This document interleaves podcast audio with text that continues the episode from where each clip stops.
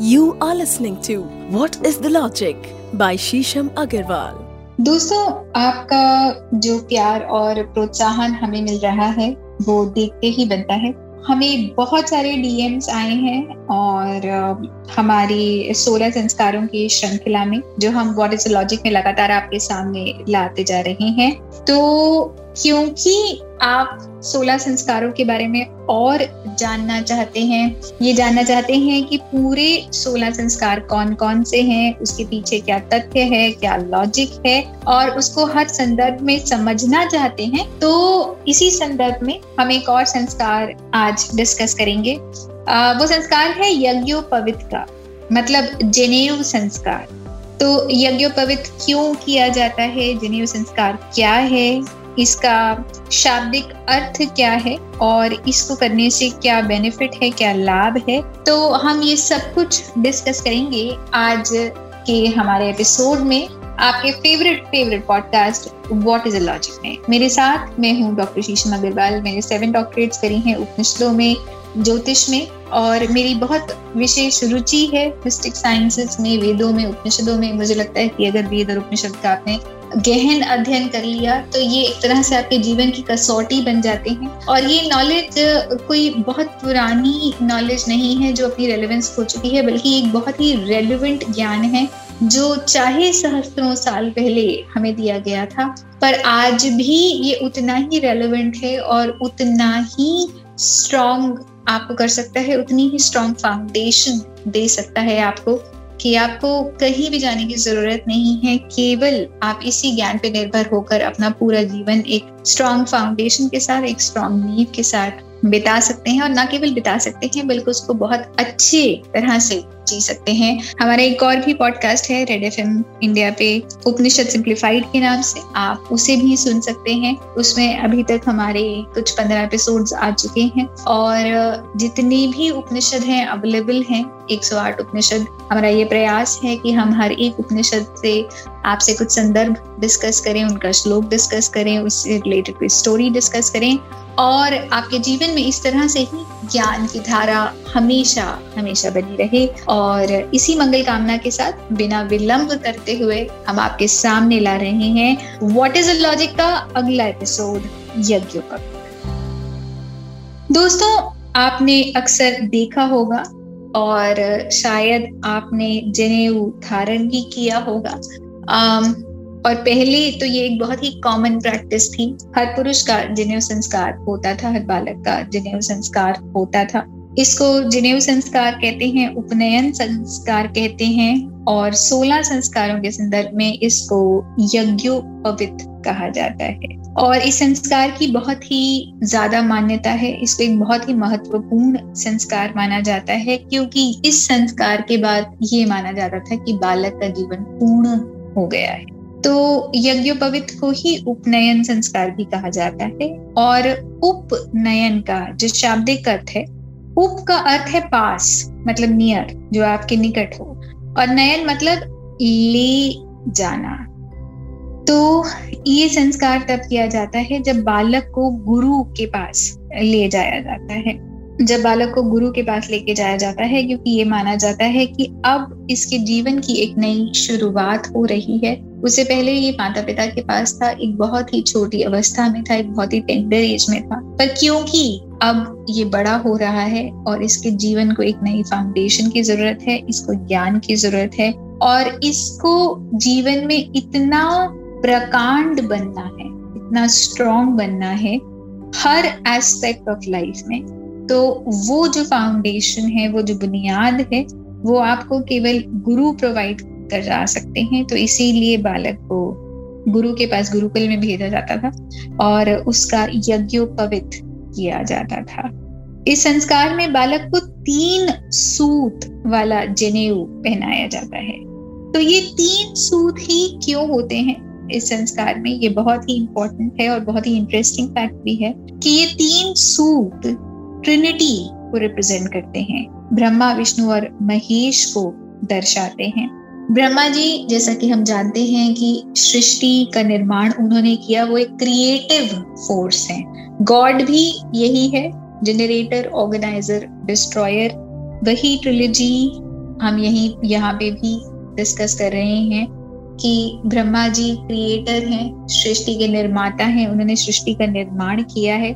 भगवान विष्णु सृष्टि को मेंटेन करते हैं, उसको ऑर्गेनाइज करते हैं। जिस सृष्टि का निर्माण हो गया, उसका जो संरक्षण करते हैं और उसका जो संचालन करते हैं, वो भगवान विष्णु करते हैं। और भगवान महेश, न केवल जब हम कहते हैं कि बिग बैंग के बाद, जब एक बिग कॉन्ट्रैक्शन आएगा, जब एक पूरा ब्रह्मांड वापस एक ब्लैक होल के अंदर संकुचित हो जाएगा तो भगवान महेश, न केवल सृष्टि का अंत करते हैं, बल्कि नई सृष्टि के निर्माण की पॉसिबिलिटीज भी सामने लाते हैं।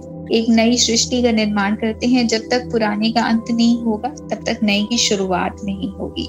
तो जनेऊ के जनेऊ के तीन धागे, जनेऊ के तीन सूप, सृष्टि के निर्माण से लेकर सृष्टि के अंत तक, और पुनः निर्माण का विकास करने की सारी पॉसिबिलिटीज अपने अंदर रखते हैं। तो जब जनेऊ पहनाया जाता है एक बालक को, और उसको अब एक बालक के रूप में ना देखकर, एक स्टूडेंट के रूप में देखा जाता है, एक विद्यार्थी के रूप में देखा जाता है तो ये भी उससे अपेक्षा की जाती है और उसके कंधे पर एक रिस्पॉन्सिबिलिटी रखी जाती है कि आप, आपको दिए गए ज्ञान का इस तरह से अपने अंदर निर्माण करेंगे कि आपको एक जो जीवन मिला है, जो कि एक रेयर बहुत बड़ी ब्लेसिंग है, इससे आप अपने जीवन का पुनः निर्माण करेंगे, अपने आप को एक नए आयाम में ढालेंगे, इस नॉलेज से बहुत कुछ नया आविष्कार करेंगे,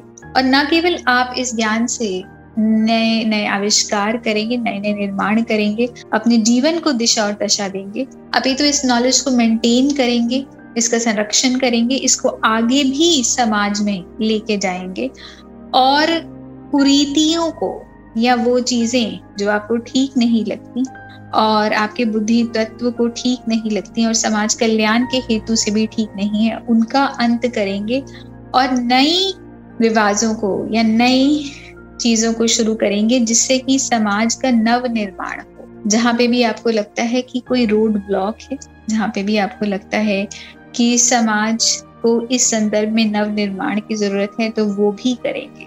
तो एक तरह से जनेऊ दर्शन एक व्यक्ति के, एक बालक के जीवन का नव निर्माण भी कहा जाता है।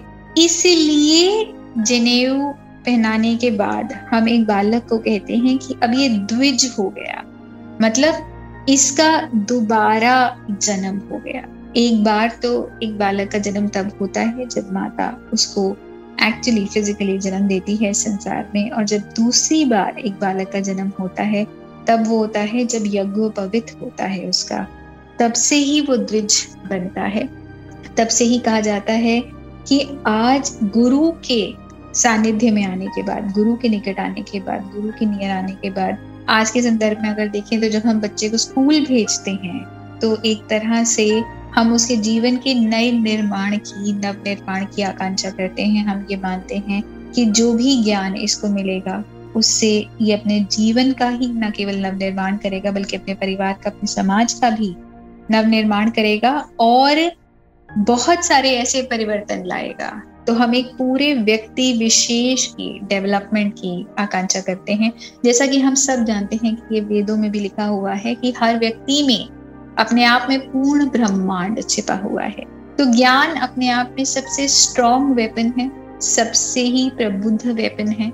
ज्ञान ही एक ऐसा शस्त्र है और ज्ञान ही एक ऐसा अस्त्र है जो कि एक व्यक्ति के अंदर पूर्ण ब्रह्मांड की न केवल संरचना कर सकता है अपितु इसको बढ़ा भी सकता है और ये एक नव क्रांति पूरे समाज में, पूरे ब्रह्मांड में ला सकता है। तो इसी मंगल कामना के साथ यज्ञोपवित किया जाता है। इस संस्कार से बालक को तेज प्राप्त होता है, उसको ऊर्जा भी मिलती है। इस संस्कार के बाद जब बालक द्विज बनता है तो उसके अंदर ये भी माना जाता है कि अब एक नवीनीकरण आना शुरू हो गया। वैसे भी अगर आप देखें तो जब आप अपने थॉट्स को बदलते हैं तो आपके, जब आपके विचार बदलते हैं तो ऑटोमेटिकली आपकी वाणी में परिवर्तन आता है। वाणी में परिवर्तन आता है तो आपके कर्मों में परिवर्तन आता है। और यही बात गीता भी कहती है। यही बात वायु पुराण भी कहता है कि संस्कार जो होते हैं, वो मन सा वाचा कर्म ना। मन, वाणी और आपके कर्मों के ऊपर निर्धारित हैं तो जब ये बदलता है तो पूर्ण रूप से बालक के अंदर एक नया व्यक्तित्व जन्म लेता है और वो कुछ और ही हो जाता है। अब ये हमारे ऊपर है और बालक के ऊपर भी है और उसके पूर्ण संस्कार भी हैं कि वो इस नव निर्माण को किस संदर्भ में लेके जाता है और इस नव निर्माण से वो कितना ज़्यादा प्रयासरत रहता है विकास की ओर। द्विज का जो शाब्दिक अर्थ है वो भी यही है। दो बार जन्मा हुआ। ये संस्कार बालक को एक नए आयाम में दिशा भी देता है, दशा भी देता है। और यज्ञोपवित दोस्तों अगर आप देखा जाए तो शरीर के लिए भी ये केवल एक सिंबॉलिक संस्कार नहीं है। ये शरीर के लिए भी, हमारी हेल्थ के लिए भी बहुत इम्पोर्टेंट है। पुराने समय में जब मूत्रालय के लिए जाया जाता था या शौच के लिए जाया जाता था तो जनेऊ को कानों के ऊपर बाँध दिया जाता था। तो उससे जो एक नर्व कंप्रेस होती थी, दबती थी तो उससे मूत्र विसर्जन पूर्ण रूप से होता था। मतलब आपकी इंटेस्टाइन में जो कोई भी मल रह गया है, जिसने अपना संग्रह बना लिया है, पिछले दिन से या कुछ हफ्तों से तो वो सारा ही जो जमा हुआ मल है, वो निकल जाता था। आपकी इंटेस्टाइन आपकी जो लार्ज इंटेस्टाइन है, पूर्ण रूप से साफ़ हो जाती थी। तो जनेऊ जो है, वो आपके ट्रैक को भी क्लीन करता है। आपके जो शरीर है, उसके अंदर किसी भी प्रकार का मलमूत्र है, उसको रहने नहीं देता। जब आप मूत्रालय जाते हैं, या जब आप किसी भी प्रकार का निकास अपने शरीर से करते हैं तो जनेऊ आपके ट्रैक को भी क्लियर रखता है। बहुत सारे डिजीजेस इसलिए हो जाते हैं क्योंकि आपका जो डाइजेस्टिव ऑर्गन है, जो आपका डाइजेस्टिव सिस्टम है, वो ठीक से काम नहीं कर रहा। तो जनेऊ संस्कार, उसका भी बहुत ध्यान रखता है। जनेऊ पहनने के बाद कुछ डूज एंड डोंट्स भी होते हैं। वो भी इसीलिए इंट्रोड्यूस किए जाते हैं ताकि आपकी जो हेल्थ है वो उत्तम रहे। और आपने जो जनेऊ धारण किया है, उसका भी मान सम्मान होता रहे, उसका भी ऑनर होता रहे। पर सबसे जो इम्पोर्टेंट है, आपका शरीर एकदम स्वस्थ रहे। और अगर आपका शरीर स्वस्थ है तो आपका मन भी स्वस्थ है और आपकी वाणी भी हमेशा स्वस्थ ही रहे। धन्यवाद। दोस्तों, आपके बहुत सारे डीएम्स हमें मिल रहे हैं। कुछ लोग कलर थेरेपी के बारे में पूछ रहे हैं। कुछ लोग, कुछ और चीज़ें जानना चाहते हैं कि किसी पर्टिकुलर समस्या के लिए क्या करना चाहिए या एक पर्टिकुलर संस्कार जो हम करते हैं, वो हम क्यों करते हैं या कुछ और रीति रिवाज जो हमारे ट्रेडिशन में है, हमारे कस्टम में है, हमारे धर्म में है, वो क्यों है? और उसके पीछे का तथ्य क्या है लॉजिक क्या है, क्या इसको करना भी चाहिए या नहीं करना चाहिए? तो लगातार हम आपके डीएम्स पे काम कर रहे हैं, शोध कर रहे हैं और जो भी हमें टेक्स्ट मिलता जा रहा है, हम उससे हर एक पॉडकास्ट पे काम कर रहे हैं, उसको संकलित कर रहे हैं और आपके सभी प्रश्नों को हम आगे आने वाले एपिसोड्स में उसका उत्तर लेके आएँगे। उसके पीछे पूरा एक पॉडकास्ट आपके सामने प्रस्तुत करेंगे, जो कि बहुत शोध से, बहुत टेक्स्ट से बना हुआ होगा उसमें बहुत इंफॉर्मेशन होगी और जिस तरह से हमें आप प्रोत्साहन दे रहे हैं हमारी पूरी टीम आपके लिए बहुत ज़्यादा आभारी है। हम बहुत ज़्यादा धन्यवाद करते हैं आपका। आ, दोस्तों अगर आप और भी नॉलेज चाहते हैं और भी ज्ञान चाहते हैं तो मेरी कुछ बुक्स भी हैं अमेजोन पे। फ्लिपकार्ट पे भी अवेलेबल हैं। ओम व्हाट इज़ अ लॉजिक कैसे मेथड टू मैडनेस तो अगर आप इस तरह के ज्ञान को और ज़्यादा अपने जीवन में उतारना चाहते हैं, जानना चाहते हैं तो आप इन बुक्स को ऑर्डर कर सकते हैं। इन बुक्स को और पढ़ सकते हैं और इसी तरह लगातार हमारे साथ बनिए रहिए, हमें प्यार देते रहिए और जितना ज़्यादा हो सके इन एपिसोड्स को आगे अपने व्हाट्सएप ग्रुप्स में अपने फ्रेंड्स के साथ सर्क्यूलेट करिए। क्योंकि एक ऐसा ज्ञान है जो बहुत ही रेलिवेंट ज्ञान है। जितना ज़्यादा आप इसको अपने जीवन में उतारेंगे, जितना ज़्यादा आप इसको आगे भेजेंगे फॉरवर्ड करेंगे, उतना ही ज़्यादा लगातार लोगों के जीवन में परिवर्तन आएगा। और ये एक ऐसा ज्ञान है जिसके लिए आपको बहुत ज़्यादा कष्ट करने की ज़रूरत नहीं, बहुत ज़्यादा अपने जीवन में चेंजेस लाने की ज़रूरत नहीं। जरा सा ऑब्जर्वेंस करने से, जरा सा ही ध्यान लगाने से आपको बहुत ज़्यादा फ़ायदा हो सकता है और जब आपको पता होता है कि किसी चीज़ का लॉजिक क्या है, उसके पीछे का संदर्भ क्या है तो हमें एफर्ट नहीं करना पड़ता। ऑटोमेटिकली हमारा मन, हमारी बुद्धि उसकी तरफ़ हमें प्रेरित करती है और हमारे जीवन में और ज़्यादा विकासरत होती है। धन्यवाद। You are listening to what is the logic by Shisham Agarwal.